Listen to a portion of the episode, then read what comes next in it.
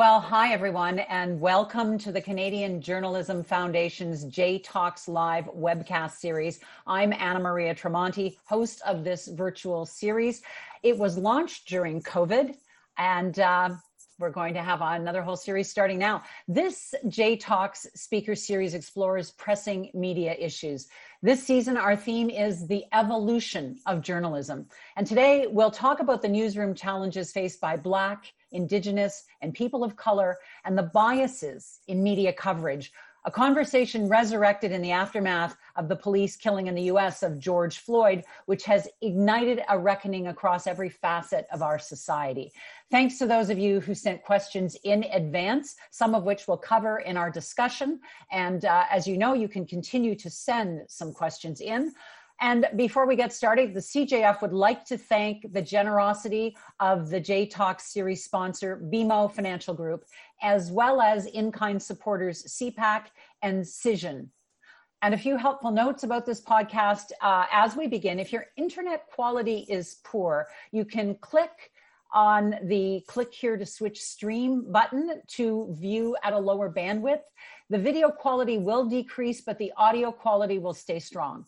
Now, if you're having technical issues that you can't deal with, click on the request help button or bubble on the bottom right corner of the webcast page, and your request will be emailed back to the email address, address that you provided. We are extending this webcast beyond the usual 40 minutes to allow for more discussion and more audience questions around these important issues. I'll chat with our guests first before I may incorporate some of your questions in. Some of you are already channeling the questions I was going to ask, um, but so we'll try to get as much of that in as possible. But submit your questions at any time using the questions tab. And of course, if you want to tweet about this, the hashtag is J Talks Live. So joining me today is Nana aba Duncan, host of CBC Radio 1's podcast playlist and also Ontario Weekend's morning show, Fresh Air. Nana aba is currently on leave. She is a William Southam Journalism Fellow at the University of Toronto's Massey College, where she is studying the experiences of racialized and women leaders in Canadian media. Karen K. Ho is a global finance and economics reporter for the New York based Quartz a digital business news publication. And Angela Sterritt is a journalist with CBC Vancouver and a member of the Gitxsan Nation. She is also an adjunct professor at UBC's School of Journalism. Hello and welcome to the three of you. Thank you for joining us for this discussion today. Thanks for having us. Hi. Thrilled, thrilled to be here. Um, this is a really um, important and necessary moment in time to examine and change what has sort of become the status quo in journalism and to rethink. Uh, what I want to talk to you about today is how, you know, how we rethink what we cover, how we re- define news, how we assign news, the sources we consult, the rigor we follow, and maybe confront what we have uh, or what so many have ignored or glossed over or did not consider or did not even see that you have been seeing and you couldn't get others to see. Uh, and I want to, you know, have this conversation both for what's going on inside newsrooms and also what's going on in the field in coverage. So let's start maybe briefly with each of you telling us first of all how you are processing both journalistically and personally how you're processing the incidents the events and the discussions of the last several months um, and maybe, Angela, let's start with you on that. Sure. Um, Amasa, good day. I just want to first of all acknowledge the unceded territories of the Musqueam, the Squamish, and the Tsleil-Waututh that I am um, on today.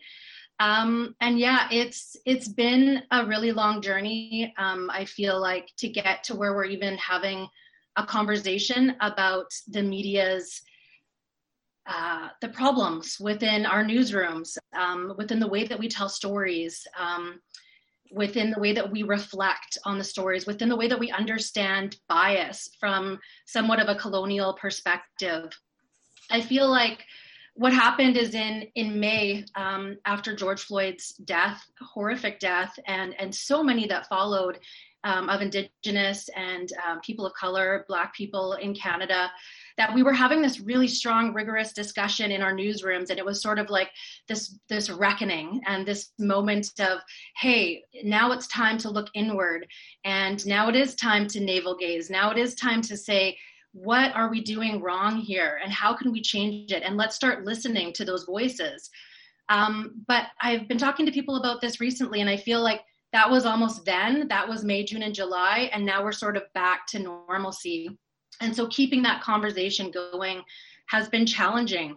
It's been a, a, long road in terms of how our leadership responds to stories how other journalists respond, respond to criticism and how we recognize and how we do a better job by addressing that where we are today that we haven't we haven't done a good job. We haven't um, we've we've our coverage has often been laden with excuses of why we don't do stories or why we why we've done them in the ways that we have from the certain perspectives so it's been a it's been a really long journey for myself as a, an indigenous Gitxsan woman to get to the place where we are now just to have these conversations and to feel like I have allies in the newsroom. And, and that's incredible to have people who I can say, can you respond to that email or can you take this on? Because it's hard as, you know, as the lone in First Nations voice, you know, often in the newsroom to constantly be taking this on, it's,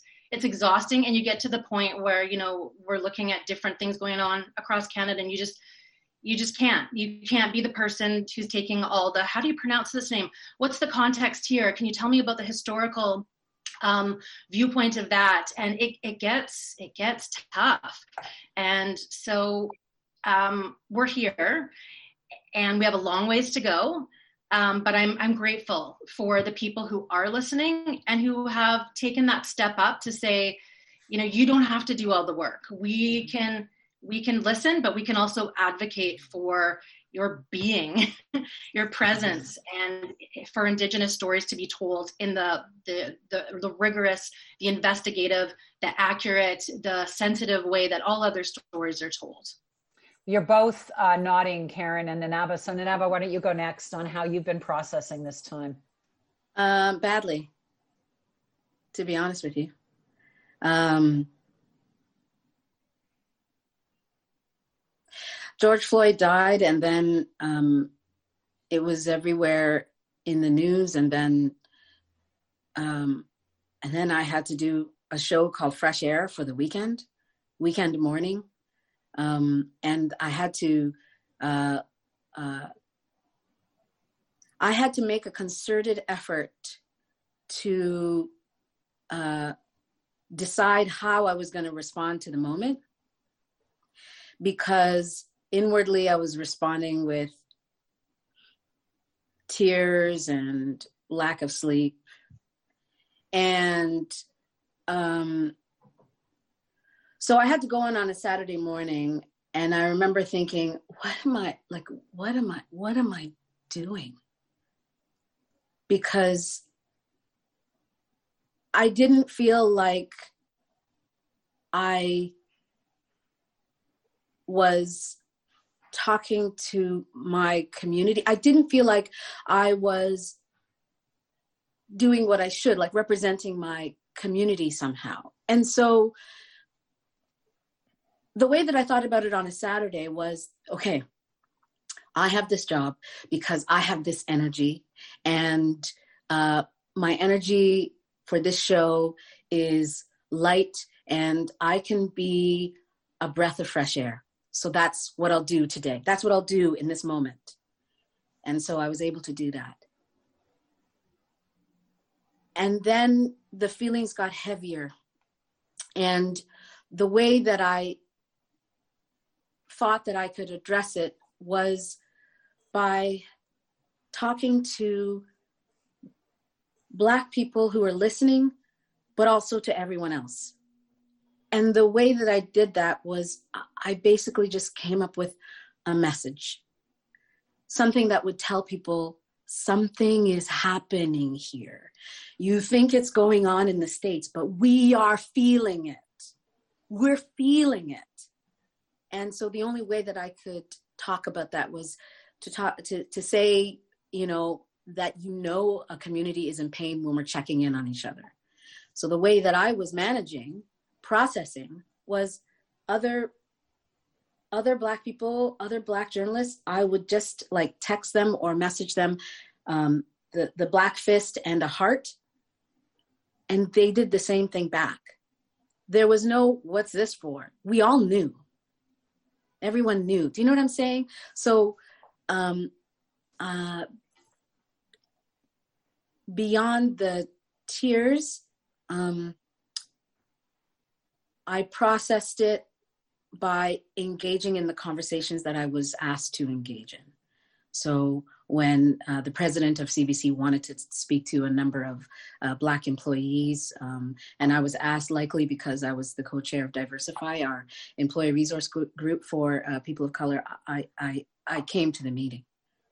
Um, and I'll talk about more about what happened, but it is to I'll let Karen talk now. But um, ultimately, it, it, it's been hard. And then the news about yesterday. I don't know how I'm supposed to um, uh, uh, stay out of it, and and I don't think that I'm a bad journalist for having these feelings. But I have felt like I'm a bad journalist for having these feelings. We're going to talk about that after. I want to I want to talk more about that, but but yes, go ahead, Karen. I think it's especially challenging because the things that make this particular panel really vigilant and comprehensive about our work also makes us vulnerable to being overwhelmed right now because we are hyper aware in our diligence in our understanding in our deep level of empathy our ability to understand the perspectives both of our communities and what are the gaps in reporting and see like we are extra vulnerable to levels of trauma in not only the extent in which we understand the scope of the problem for each of our communities like not only am i it feels like a even like a multi uh, level version of what was happening the first months after the me too stories in the fall of uh, 2016 sorry 2017 when it felt like every day there was a new update that was just overwhelming and filled with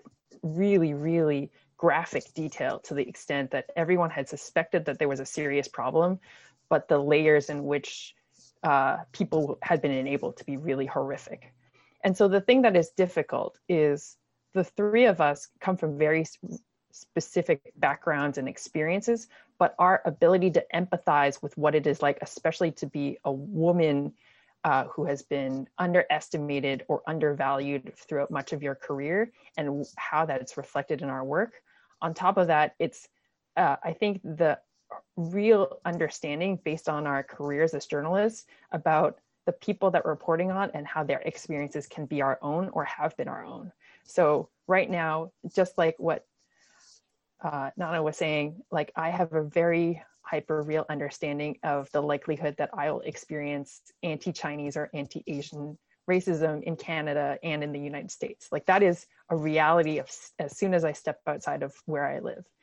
And that is traumatic to mentally prepare and uh, try to compartmentalize while doing the work mm-hmm. that highlights things like I cover finance and economics. So I am I have a real numerical understanding regarding things like graduation rates from universities or, you know, how often um, promotions are denied or, you know, the, the employment and earnings gaps, you know, like I understand on a very statistical basis how mm. things are stacked against us. And I then have to compartmentalize it to be normal productive at my job, mm-hmm. even when all of these things are going on. And that is very, very it's like uh, we are burdened with extra sacks of potatoes when everyone else is running up the hill. And I think that's uh, like having to explain that additional challenge in the way that the real cost, not only in, in terms of things like there are real costs in terms of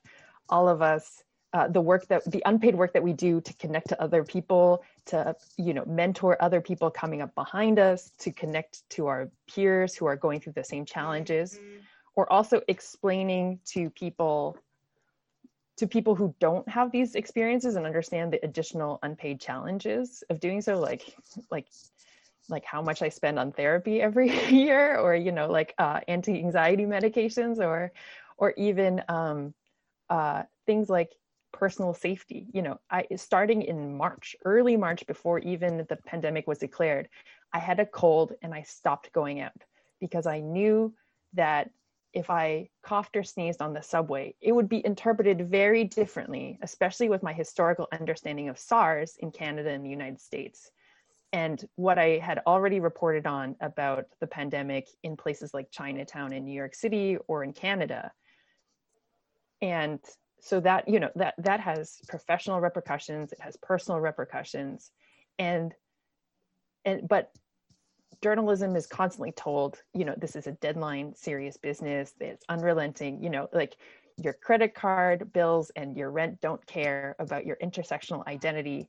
And so the challenge is it, it quite honestly it's incredibly lonely especially during a pandemic when we're not allowed to gather and mourn especially if we knew people who had suffered or died from COVID 19 or had suffered uh, repercussions of racism and uh, persistent systemic discrimination, you know, we can't even gather to just talk to each other and and hug each other and say that you're not alone. And that is really something that is that makes it extra difficult right now. And so um, there's a lot of group texting. group texting right now is very, very important, especially for journalists of color. But there is something still, uh, and and also the places that we would normally gather at, say, like uh, um, employment resource groups or um, journalism conferences specifically for indigenous or black or asian or hispanic journalists have been taken away you know those spaces. What what um, a sociologist named elijah anderson defines as like a non-white space you know that psychological that physical psychological safety and that feeling is you know once a year you gather and you really are reaffirmed in why you're doing this work and why it's important. So the challenge is explaining that additional burden and that it's important that um, that it has real physical and uh, you know impacts and productivity impacts. And that doesn't make us bad journalists. It means that we are human beings who are responding in a reasonable way to our real understanding and our firsthand understanding of what's going on. Because I, am going to jump in there because yeah. you're just a, it's a bad the bad journalist thing. I want to explore that with the three of you. Um, because um, um, I don't think that makes you a bad journalist at all. I think it makes you a better journalist to to recognize because the, uh, the, the, to recognize your own feelings and the feelings in the community that is your community and to bring that to the table to a newsroom. That doesn't make you a bad journalist. And we have to talk about why why anyone would think that would. And that gets into these questions of so-called objectivity versus just shutting things down. So um, yes, and you know one of our questions i'll tell you right now that, that somebody wrote wrote that in. Uh, it was uh, joyce matthews said should a journalist include the journalist's personal opinion in a news story?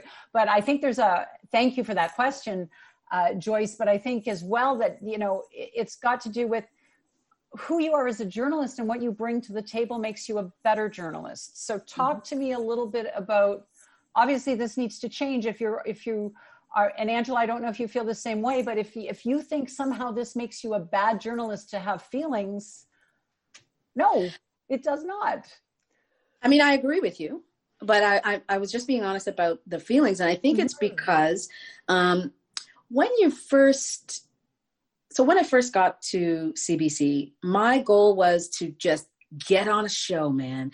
Get on. So I was pitching everywhere. I was doing what I needed to do.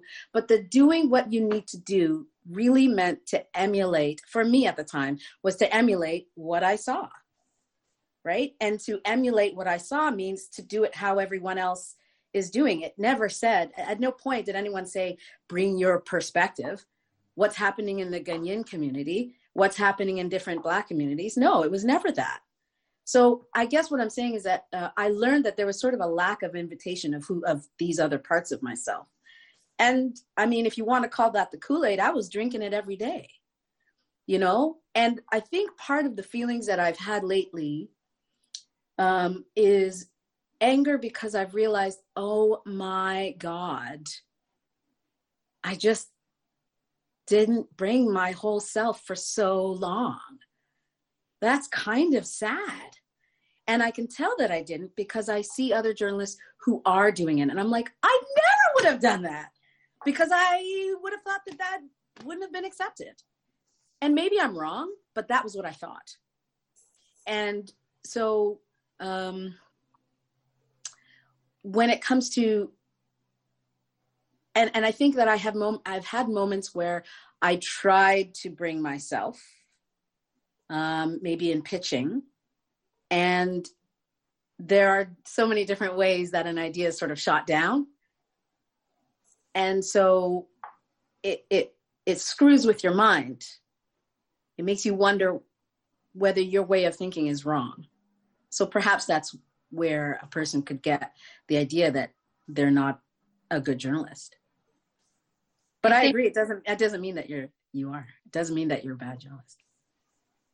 Angela, you're about to say something. Yeah, just just on the note about the idea of impartiality, when you have a a nation of Canada that was founded upon colonization, it was founded upon racial violence against yourself and and that's the baseline for our impartiality as i was saying before. This is our norm. You know we don't we don't sign off. Angela Sterritt cbc news unceded territories of the musqueam right? It's vancouver. And we don't we don't question colonization. There's reports and reports and reports that i've looked at where uh, media outlets actually encourage um, the taking of indigenous children or for many many years we didn't say survivors. We weren't allowed to say the term survivors when it came to residential school. We had to say students. Um, the way that we've framed our reporting and our worldview as journalists is from the, the base of neutrality is colonization. So coming out and saying, I believe in decolonization, now I'm an activist. Now I'm an advocate now I'm not a journalist. I've crossed the line and I'm seen as one of those people.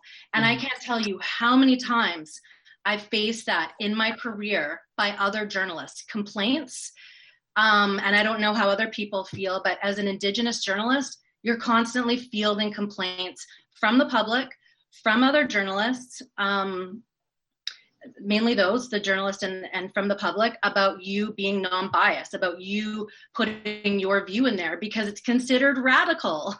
I mean, even saying this is racist is considered radical. Even saying Black Lives Matter is radical, which is, it's like, it's unbelievably uh, fraught and problematic.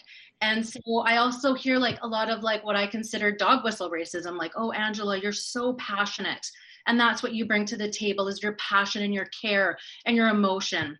Never like wow you're in you did all those fois on that story. You're an excellent investigative journalist.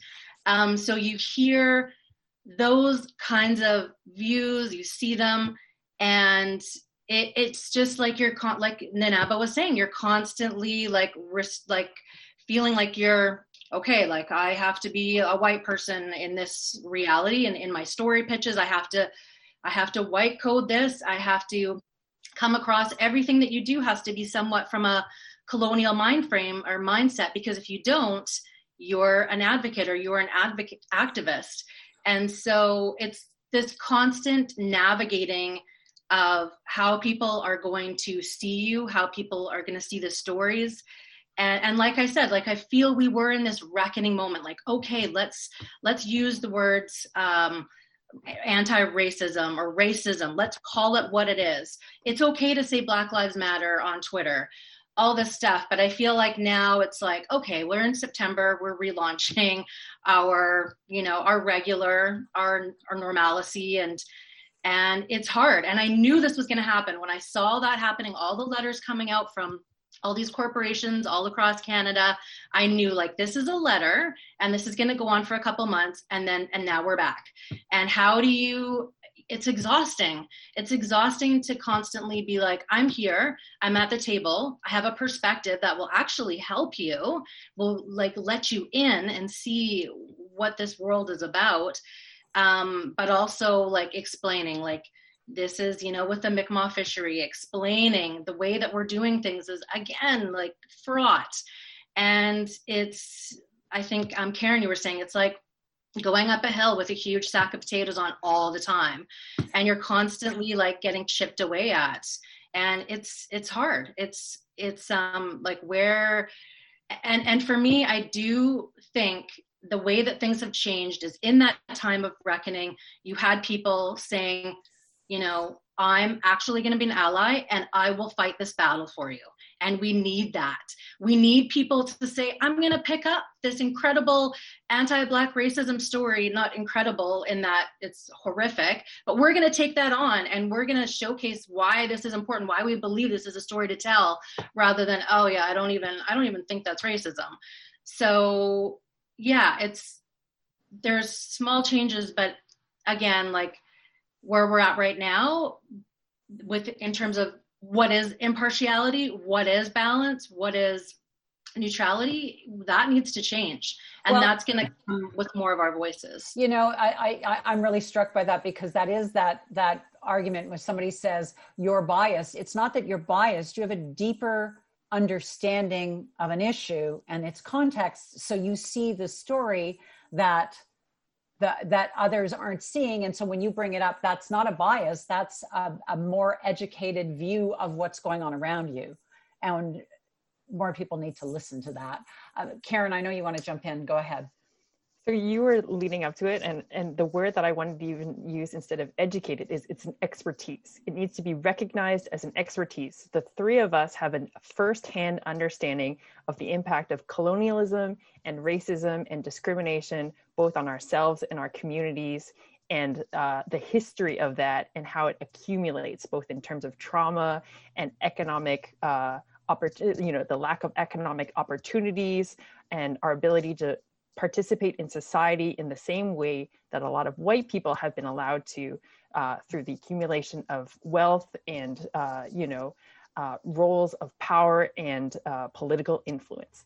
That's the real fundamental thing. What is recognized as bias and what is recognized as expertise and how those goalposts are constantly moved for people who are quite frankly on this panel. I'm always asking people to think about that in terms of how they define it because once you interrogate it they realize that it it's an immutable thing and it changes constantly. If karen i really like that framing. I like that framing of, of expertise because um, i think that for many people they would come to us for ex- expertise for me anyway when it has to do with hip-hop or you know anything that might be seen as black uh, culturally. Yeah. Um, somehow but um, when it comes to i guess more serious matters then the expertise may not be um, it, it, may not be seen as expertise. But when, that's the thing is like i am constantly interrogating things that are considered white and mainstream and how they're considered expertise and not bias. Like in the united states like like the when the Boston bombings happened and all these journalists were talking about like the schools that they went to in the Boston area or their understandings of of the demographics I was like oh why is that considered an expertise and not the fact that you grew up in an affluent area of this like prominent metropolitan city in the United States? Like I'm always asking people that. Or you know I um, I had brought this up in terms of my expertise just about Asian culture about like what you were talking about like the languages that I learned to speak or my understanding regarding immigration or even in terms of things like food and slang was only recognized as expertise because I wrote about a movie that featured Asian people. Mm. But it was a competitive advantage and finally recognized as expertise because the people that I was competing with who didn't mm. have that perspective, it wasn't a bias. It meant that when I was talking to the cast and crew of this very particular and world famous film, it meant that I could ask them questions after they had done several years of uh, interviews and press junkets that finally literally days before the movie came out. No one had asked them that. Mhm. And then it was finally recognized as expertise. Uh, and it was important that also my editors recognized it as expertise because it offered them exclusive details that no one else could get. The difference about that is what we know from economics is that it's not often enough recognized with economic incentives. Like I'm sure the three, the people on this panel have a much clearer understanding of the diversity regarding who we're sourcing on a day-to-day basis than a lot of people have ever thought. Like I have a running tally of how many times I have interviewed um, a woman of color or a person of color, especially for my econ and finance stories. That's important to me that it, and that's something I've done over several years. That is an expertise for me to think about the questions that I can ask them um, Mhm. and the markets that they are probably thinking about from their own background and the backgrounds of who they're considering. But that isn't given an economic incentive in terms of like performance reviews or promotions. And it's not disincentivized. Like if someone in finance or econ reporting only interviews middle-aged white people. Same thing with politics same thing with music. That isn't economically disincentivized. And so we Mm. just keep rewarding it over and over again. Mm. and when we talk about changes like we really need to talk about like what are the things that people will move people to do these changes including paying them or promoting them more based on their behaviors. The things that the three of us do intuitively that we know benefit and re- better reflect our communities and the work that we want to do but they're not seen as worth being recognized both in terms of um, you know like press releases and also in terms of our promotions and how much we get paid. So i think that's like a real thing that i think about all the time is just asking over and over again what is considered bias versus expertise when we talk about journalism? Hmm. and even the, the conversations right now even regarding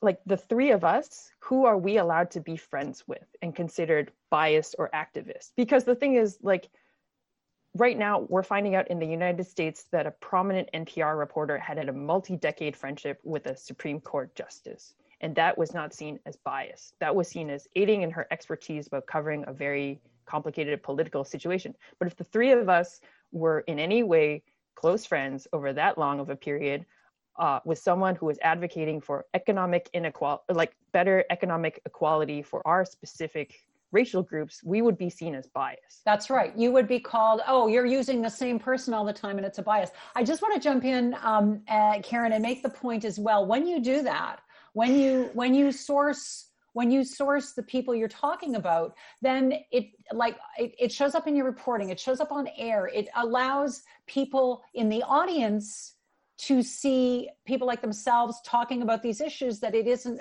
it it, it broadens the issue.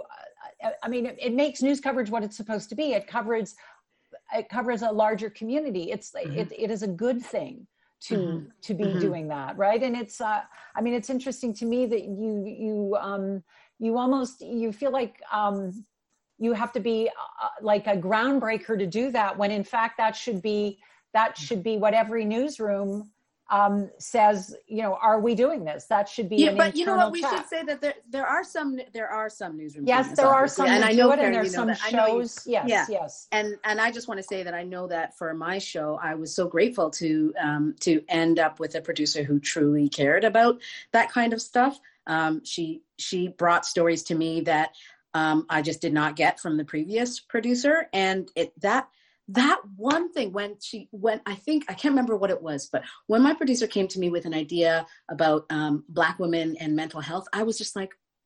I, I I I don't know if I said this to her, but I was really like, oh my god, like this is great. Like she gets me. And she's been like that for a long time, but I didn't know her. And so it felt new to me. Do you know what I mean? And that's not cool that it felt new to me, you know? Um, yeah. So So she also felt safe. touches on this touches on another issue, and that is like who is source. Now, uh, in the in the conversation of the last several months, um, there have been many calls to rethink how we quote and believe police and authority sources, specifically in issues around, um, you know, the deaths of of black indigenous people of color in police custody and that kind of thing. But it, but but you can take it further in terms of the sources we use the studies we look at. Um, uh, an example just recently paul krugman in the new york times was talking about um, on got got excoriated over twitter because he said that 9-11 wasn't so bad it would have been worse under trump. And then he doubled down with fbi statistics on hate crimes and right away other people jumped on and said well hang on their FBI statistics. You think how, this is not reflective of what people of color have been experiencing through 9/11 and and and Muslim people and others? And and so how do we how do we take this rigor and and take it further? Because that is also part of the status quo. Whose statistics you use who you go to who is believed without enough questions of why are you saying that? Who told you that? Did you see that Yeah, I think that's such an interesting question today. And we've had in our newsroom like so many JSP questions around that. Um, like who whose last call is it, right? So we can't do a story unless we have, and now I'm speaking widely about um, all news outlets, but you know, you get a press release, say, from an indigenous community uh, uh, uh about uh, police violence or something against uh, uh, an indigenous teenager well the the the the you know you have to get the police's comment on that or it's not a story. So who's sort of who's making the story right? And so that's been troublesome when you have an institution that's been or a number of institutions that have been um, racially racist and, and violent against bipoc people. And that's your that's your line. You must have this institution's perspective, or it didn't happen, right? You must mm. have um, this white person's perspective. So, a story that I recently did, oh, you need to have, I mean, it, it, it wasn't said to me like this, but in my head, because of, you know, what I've what I've gone through, it was like, okay, I need to have these like five white witnesses who saw this race this racism, so it can be called racism, so it can stand up to the scrutiny of the public or the other journalists. And I feel like that's problematic when you have an institution, say, when we were talking about the defund the police um, movement, and the police you if you don't have that comment from the police then it's not a story. Oh we just won't do it. And that's that's that's a problem. We you're, you know we sorry. Go on. Sorry. Well i was just going to say anna maria your question is about um, it, it's a process question right? Like how you're talking about extending the rigor. How do we extend that rigor to include these other perspectives? We have to go back. We have to go way back to how we are even um, learning to we really have to go back to when we were all in school and start taking classes from people like us. You know what i mean? What we're talking about is an undoing. Um, so if i'm to try and make this go forward um, it goes back to the same question of all of us interrogating ourselves interrogating what it is that we've been ingesting with media, interrogating how what our first thoughts are when we see someone who looks different and actively changing that or trying to change how how uh, the different kinds of people that we follow on Twitter. Um, it all comes back to what we are doing with ourselves. That's just one idea, though. Well, you know, um, I have a whole bunch of questions, and so I want to keep on going. Before I get to questions, though, I want to um, raise one other thing. The other day, in talking to you guys as we prepared for this, I used a word, and um, Nana aba, you called me on it, and you really made me think. And I, I, I felt bad, but I felt smarter. but um, um, but um, I called this. I was talking about this is a time to really look and change. But I said this is an exciting time and you called me on that word. Yeah tell our and, audience why. Well um my experience in all of this is that in all of this call for change the only people who say it's exciting are people who are, are not people of color. And i think it's it's a lot easier to look at the situation that way because what you see is an opportunity for us to change. So it, it might seem exciting for us. I mean, the rest of us are just exhausted. We don't see it as exciting, really. We see it as like, well, damn, yeah, okay, yeah. Mm-hmm. Like, uh, it's like when your rights are finally coming to you.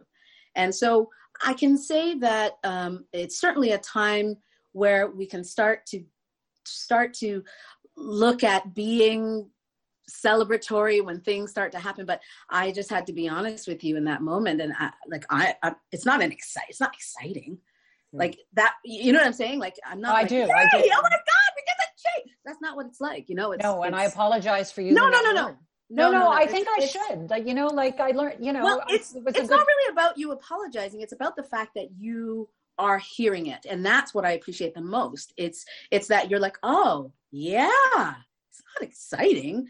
This is like, this is like if um, I don't even know how to describe it. You know, I, I just think of uh, if women started getting their rights. You know, it's not like it's an exciting for the women. They're not. You know what? I don't know. I wasn't there, but I think you understand what I'm saying. I do. I do. And I'm going to go to some questions. Um, so this comes from Deanna Chang. What's a recent memorable moment that made you go, is this uphill battle worth it? and she's asking for a recent memorable moment that said yes, but you get to choose whether it's yes or not. Who wants to start? I I I will I will say something. Um, I will say that um, I've faced a lot of racism from the public, from other journalists, um, a lot. Like these are serious things that are exhausting and where you're crying for days. And um, I've experienced a lot of racial violence, um, sometimes really brutal. Um, and it's been a lot of conversations, but it's been a lot of, I've had two producers who have listened. And they've actually listened. And you know that they've listened because they're not just saying i get it i get it this is a b and c and d but they're doing something. So when they see anything they go i get that i identify that and i'm going to do something and it might i was thinking before like oh it sounds like like i just say i'm thinking I'm saying, you know, it's great that white people are speaking our, on our behalf now. I'm not saying that. I'm saying that it's such exhausting work and you're it's like bullets in the chest, arrows in the back. And I'm saying arrows in the back for lateral violence and bullets in the chest for anti-indigenous racism and to have people who say not only do I get it, but I'm going to bat for you when this happens. I'm not going to let you be on the receiving end of this anymore. I'm gonna and you see it and they're doing it and you're just like you can breathe for a minute. You can you can go okay i can you know i can just do my story. Hey i just get to be a journalist for today. You know i'm not just com- combating racism all freaking day. I get to just do my job. You know and that's a win and that's sad but that is a win for me. And that i think in, a small part of this is that's what it's going to take is for allies to say we will address this for you and do our job as we should. Mm. karen you're nodding. Go ahead. It, it's one of those things that actually gives me hope is is like the the work because i think there is a there's a feeling for a long time to use another metaphor that we have all felt like we have been drowning for a long time and instead of being finally told instead of being told, oh, you should get better at swimming, or we need to have a committee discussion about if we can give you a life raft, finally people are like, we're going to just, we're not, we're going to like throw you the life raft and come out and rescue you and then help you recover once you get on land. And that is a very distinct distinction in this moment. And, and it's not like, the, it's very clear because we've had these discussions for so many years the people who have been in this industry you can tell pretty quickly who is going to do the work, who is going to take on the emotional and professional burden and stick their necks out and put their careers, you know, to really say this is important and we cannot continue this ongoing pattern of our staff at many levels who are journalists of color to walk out. We can't just bring them in and then have them drown mm. over and over again. And I think mm. that is the the real recognition that it is a collective responsibility, not just on the ERG again, like the employee resource group, to suggest the ways to change. Like I think is the real thing that is distinctive and that I'm starting to notice because and also uh you know not just unpaid consultation work from the three of us to figure out what to do next. Like really people saying oh okay the the resources or the articles and the instructions and solutions already exist. We just need to put them in place sometimes at very little cost.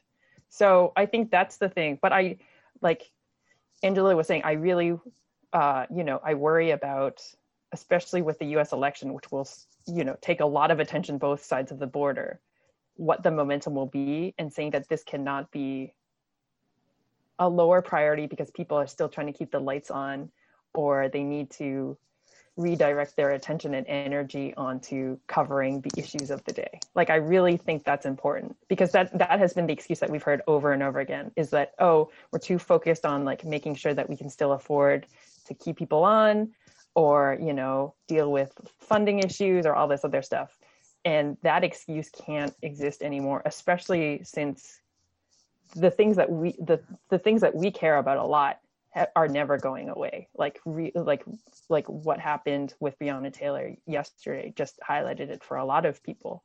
So i think that's that's that's the thing i'm really looking for right now is is the planning and the real uh, continual effort that is often really frustrating and exhausting but taking that burden off of just people who look like us.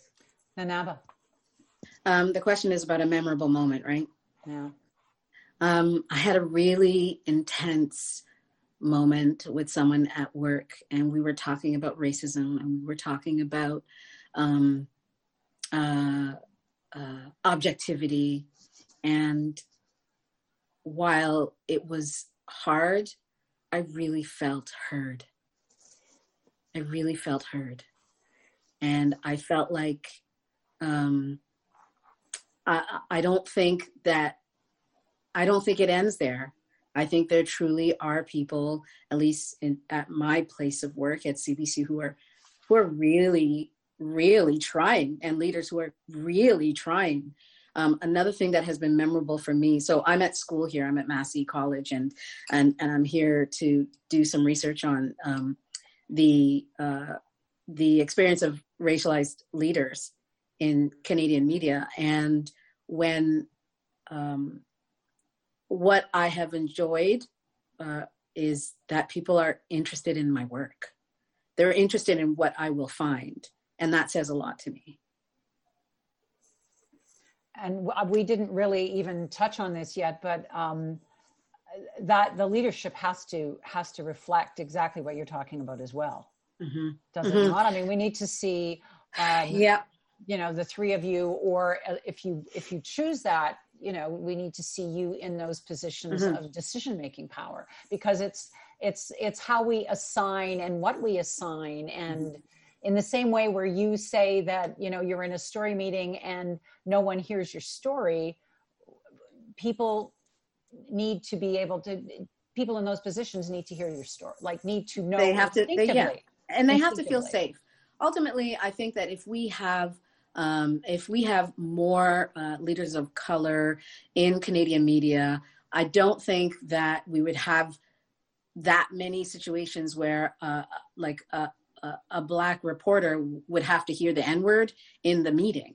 Like i just think that we would have an atmosphere that that everyone would understand that that's completely unacceptable in, in any case you know what I mean? But uh, what I want to say more about leadership is that my under what I foresee is that we're going to have a whole uh, like a legion potentially if if, if this is done right uh, of of leaders in, in Canadian media who are people of color and and what I foresee is that uh, if, if we don't do it right, there will be a problem and the problem will be that maybe people won't uh, listen to them or they won't feel supported. I think that we have to do that right? That's kind of why i'm doing this work is because i want to find out what is needed by the for these leaders. And on top of that what if we are now going to see different kinds of leadership? What will that mean? So um, uh, I also know that um, there may be some people considering like cluster hiring. If that happens, what happens to everyone else who who who who may think that these people are only coming in for because they're people like that happens, and then you have the leader then thinking like, oh, am I only here for like? There's a there's a whole um, basket of issues to consider if we do that. Can I can I just say, however, um, you know, as somebody who came in at obviously a white woman, when I came into the business, and I'm part of that cohort where there were suddenly a lot of women in newsrooms. Yes, and, tell me and about some that. well, and some people said, you know, oh, we're not going to listen to women, and too bad. That doesn't change it. And you know what? If somebody says, oh, they're only getting the job because they're women or whatever, you cannot back down because Mhm. somebody thinks that that Of course. that change has to happen and if that's the only criticism too bad and if people don't want what happens now to people who don't listen to bosses right like if you don't want to if you don't want to listen to a boss of color because they are a person of color well i'm sorry that's just not acceptable and we do have like that's where institutions do have power right that's where institutions can step up and boss up and say no you can't do that I hope you're right, Anna so- Maria. I really hope that that's true. I But there's, you'll forgive me. but you're not- when I say that. I'm not entirely hopeful. no Well, I, and don't know. You know, I respect I respect the fact that you bring that up because of what you see and what what is around you. I'm going to go to another question. This comes from Yuki Matsuno. This is an interesting twist on how we talk about this. How can your listeners, readers, and viewers help increase media and journalist diversity, equality, and inclusion? So, what's the responsibility or the opportunity to to force change amongst the audience? I mean, what, one of the things that happened when we when we got metrics at the CBC, when we could see who was reading the story, um, you could tell that there was a shift in public interest. You know, most mostly after the Truth and Reconciliation Commission's uh, the report came out, you could see this shift in you know how many people were reading the story. It's a small thing, but um, who you follow on Twitter, who you, what types of articles you open and read, who you interact with, and I and I and I always say this, and it's not like just get an Indigenous friend and then you're cool, but like I I have so many colleagues, and literally all their friends are white journalists. And you know, I'm the only indigenous person that they know, like on a personal level, aside from all the people they interview. And I mean, one step you can do at least is follow lots of loud, vocal Indigenous people on Twitter. And I've actually seen there was a magazine conference that I hosted, and there was this woman there, and it was like you could tell the magazine used to be like just totally like very white focused, and all of a sudden it was like filled with these incredible stories from BIPOC artists. And I was like, what happened? Like, how did you go from that? Because it was in a very short period of time, too. It was like in a year. This was like, I think last year. And she said, I just started following like you, Alicia Elliott, like these people and this person. And I started building that analysis and realizing some of the issues. And I think it sounds like little, but I think it's actually pretty huge. If you're just following, you know, a bunch of white journalists who are maybe incredible, but you have like that's your scope of analysis and what's going on in the world, you're not going to learn. And reading those stories, um, for me, that's that's it sounds small, but for me, it can be huge and it can be really um, mind altering or um, shape shifting. Anybody else got a thought on that? I- That's the I- answer for me. Yeah. Yeah, Yeah. yeah.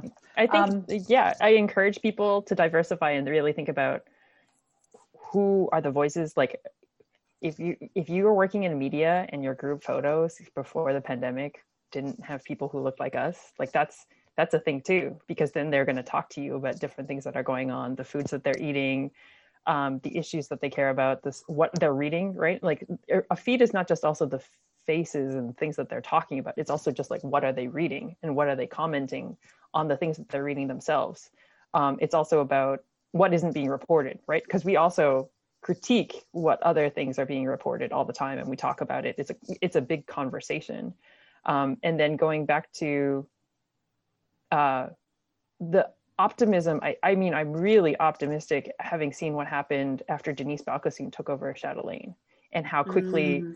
even what the imagery regarding the cover images and then that changed everything right? Because people were like you know it was like the stories who they were commissioning and then there was a huge ripple effect. There's also like who she staffed up.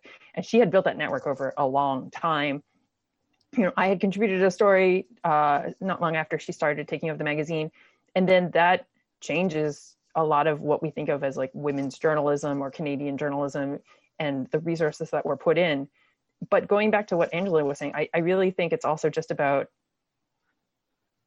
people realizing the the work involved in allyship is being instead of being defensive saying i'm at a real position to learn and contribute in a meaningful way through my resources or my influence and who i amplify on twitter but also in terms of in my professional life.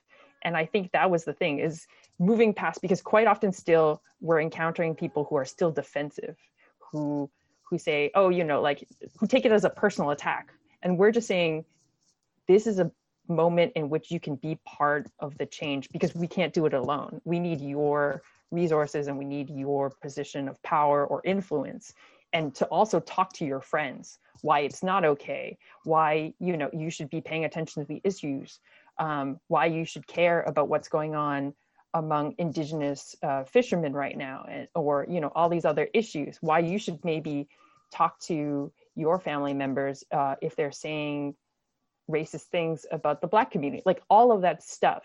I think that's a way that is a conversation in media organizations but also at large. And um, i think that's the, that's the real thing right now. Um, but it's going to it's it's a long term work thing and it, it's a cumulative action. It can't just like like it can't be like an instagram photo and then you're done no, it's um, it's it's the ongoing work. Well, we're talking about real change here.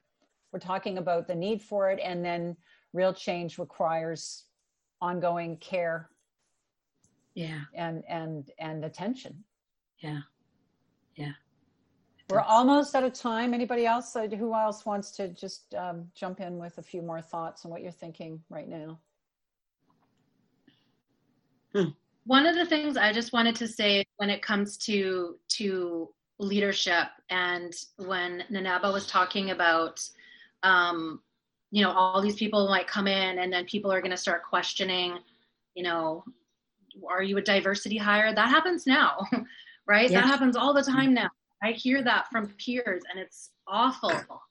And um, you know people got into this business for hundreds, hundred years or so because they were white, because that was their network, because that's who they represented, right? That's that was where our standard was for so many years.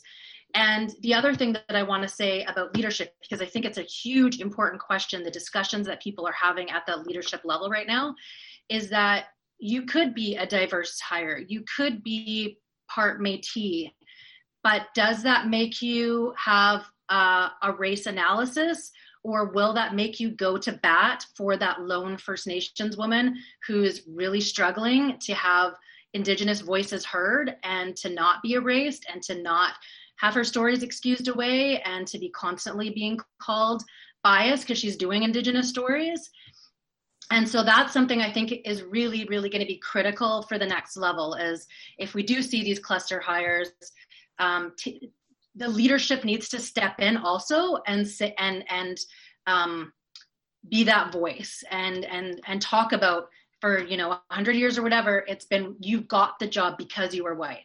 Things are changing now. Our perspective is changing and that needs to be a cultural shift a paradigm shift within our entire newsrooms.